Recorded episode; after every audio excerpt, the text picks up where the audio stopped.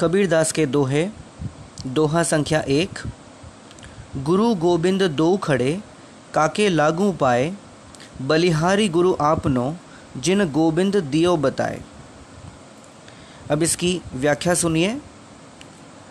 प्रस्तुत पंक्तियों के माध्यम से कवि कबीरदास जी ये कहते हैं कि गुरु और भगवान दोनों ही मेरे सामने उपस्थित हैं, दोनों ही मेरे सामने खड़े हैं। मैं पहले किसके चरण स्पर्श करूँ? मुझे पहले गुरु के चरणों में पूरी श्रद्धा एवं प्रेम भावना से, भक्ति से, पूरे विश्वास के साथ खुद को न्यौछावर कर देना चाहिए क्योंकि यदि गुरु ना होते तो मुझे ईश्वर के बारे में कौन बताता यदि गुरु ना होते तो ईश्वर तक पहुँचने का रास्ता मुझे कौन बताते? इस दोहे का संपूर्ण रूप में एक ही भाव है कि गुरु हमारे अज्ञान मन को ज्ञान प्रदान करते हैं। अर्थात हमारे मन में जो अज्ञानता भरी हुई होती है, उसे दूर भगाते हैं।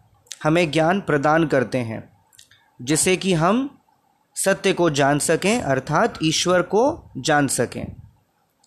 अतः किसी शिष्य के लिए सबसे महत्वपूर्ण है कि वह अपने गुरु को पहले वह महत्व दे और फिर गोविंद के दर्शन तो खुद ब खुद हो जाएँगे।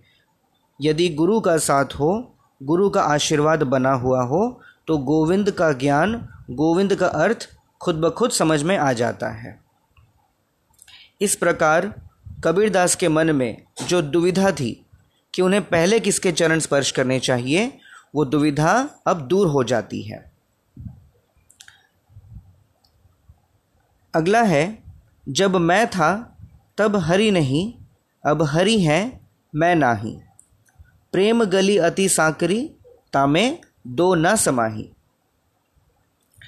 प्रस्तुत पंक्तियों के माध्यम से संत कवि कबीरदास जी ये कहते हैं कि जब तक मेरे अंदर मैं की भावना थी, अर्थात घमंड की भावना थी, जब तक मेरे अंदर अहंकार था, तब तक वहाँ पर भगवान का कोई स्थान न था।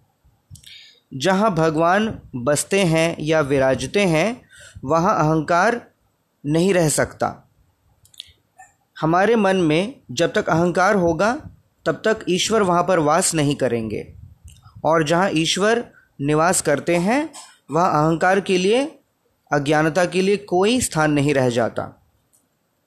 प्रेम की जो गली है, वो बहुत ही तंग है, बहुत ही संकरी है, इतनी संकरी है कि उसमें अहंकार और ईश्वर दोनों एक साथ नहीं विराज सकते हैं।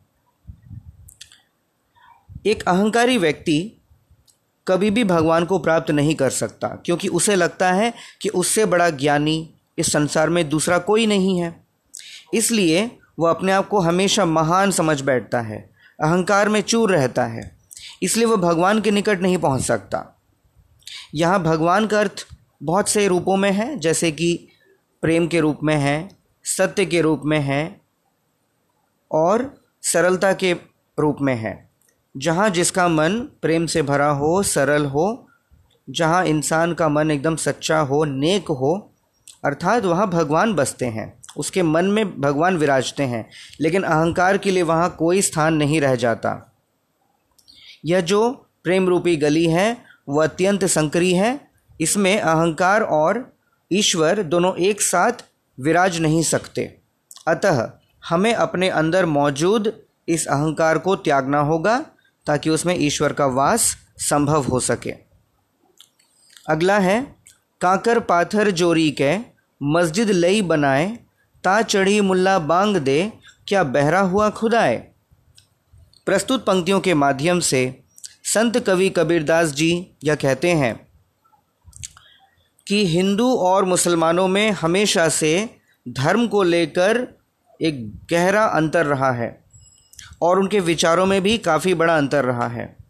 दोनों ही अपनी धार्मिक रूढ़ियों में बंधे हुए हैं।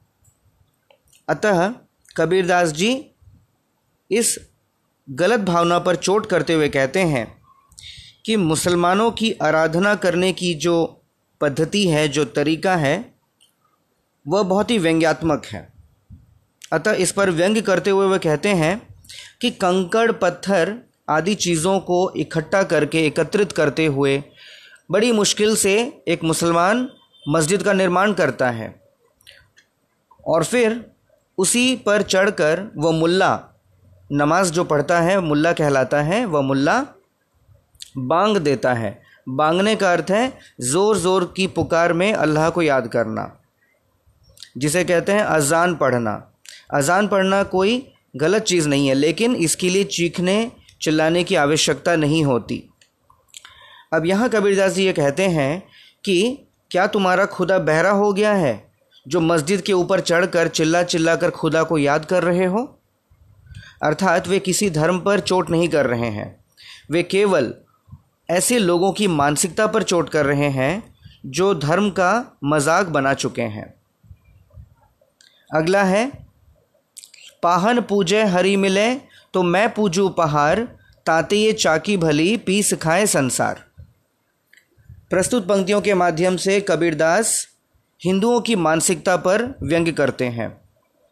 कबीरदास जी ने हिंदुओं की इस तुच्छ मानसिकता पर प्रहार कसते हुए कहा है कि यदि पत्थर को पूजने से भगवान मिल जाते हैं तो फिर मैं काम करता हूँ, मैं पूरे पहाड़ की पूजा कर देता हूँ। शायद इससे मुझे ईश्वर जल्दी मिल जाए। अर्थात हिंदुओं में मूर्ति पूजन का रिवाज है। कवि कहते हैं कि यदि पत्थर को पूजने से भगवान मिल जाते हैं, ये अगर संभव है तो फिर क्यों ना मैं एक बहुत बड़े पहाड़ की पूजा कर दूँ? इससे तो ईश्वर और भी जल्दी प्राप्त होंगे। इस प्रकार की मूर्खता पर व्यंग करते हुए वे कहते हैं कि इस प्रकार पत्थर को हम एक और रूप में इस्तेमाल कर सकते हैं। यदि उस पत्थर की मूर्ति बनाकर पूजा करने की बजाय हम उसे एक चक्की का निर्माण कर लें और उसमें हम अपने अनाज इत्यादि चीज़ों को पीस लें तो उसे पीस कर हम अपने लिए खाद्य सामग्री, यानी कि खाने योग्य चीज़ें इकट्ठा कर सकते हैं, बना सकते हैं, जिसमें हम अनाज को पीस कर कुछ बनाकर हम अपना पेट भर सकते हैं। इससे तो उस व्यक्ति का भी भला होगा और पूरे संसार का भी भला होगा, क्योंकि वो पत्थर का अपना एक उपयोग है। उस पत्थर को चक्की की तरह यदि प्रयोग किया जाए तो वह कई लोगों का पेट भर सकता है। बजाय उसकी पूजा करने के, हम उसे चक्की के रूप में इस्तेमाल कर सकते हैं। अर्थात कबीर ने यहाँ पर भी किसी हिंदू मत या हिंदू धर्म पर कोई करारा व्यंग्य नहीं किया। वो धर्म के खिलाफ कभी भी नहीं थे। उन्होंने केवल लोगों की तुच्छ मानसिकता पर व्यंग्य किया है। अगला है, सात समंद की मसी करो, लेखनी सब बन राय, सब धरती कागद करो, हरि गुण लिखा न जाए प्रस्तुत पंक्तियों के माध्यम से कवि कहना चाहते हैं कि भगवान के गुणों को आप जितना वर्णन करें, जितना लिखना चाहें, आप लिख लें, लेकिन आप कभी लिख कर समाप्त नहीं कर पाएँगे। उदाहरण के लिए उन्होंने कहा है कि यदि पूरे रूप में, यानी संपूर्ण रूप में यदि हम भगवान का वर्णन करना चाहते हैं तो इसके लिए यदि हम सातों समुद्रों में मौजूद जल को स्याही मान लें या उसे स्याही बनाकर उपयोग करें। और जंगलों के पेड़ों को हम कलम के रूप में इस्तेमाल करें। और यह जो पूरी धरती हमें दूर दूर तक नज़र आ रही है, इसे यदि कागज़ के रूप में मान लिया जाए तो ये तीन चीज़ें, यानी कि कागज़, कलम और स्याही, ये तीन चीज़ें मिलने पर ही तो हम वर्णन लिख सकते हैं। तो कहने का तात्पर्य यह है कि समुद्र में जितना जल भरा हुआ है, उतनी यदि स्याही का भी प्रयोग कर लें जंगल में जितने पेड़ हैं, उतने यदि कलम का भी हम प्रयोग कर लें। और ये धरती जितनी विस्तृत है, जहाँ तक फैली है, इतनी अधिक यदि कागज़ का भी प्रयोग कर लिया जाए तो भी हम हरि का गुण अर्थात ईश्वर के गुणों को लिख कर समाप्त नहीं कर पाएँगे। क्योंकि हरि के गुणों को लिखना किसी के लिए भी संभव नहीं है। यह निरा असंभव है। इसलिए इनके वर्णन को, इनके गुणों को हम चंद शब्दों में या अक्षरों में सीमित नहीं कर सकते। ये असंभव है।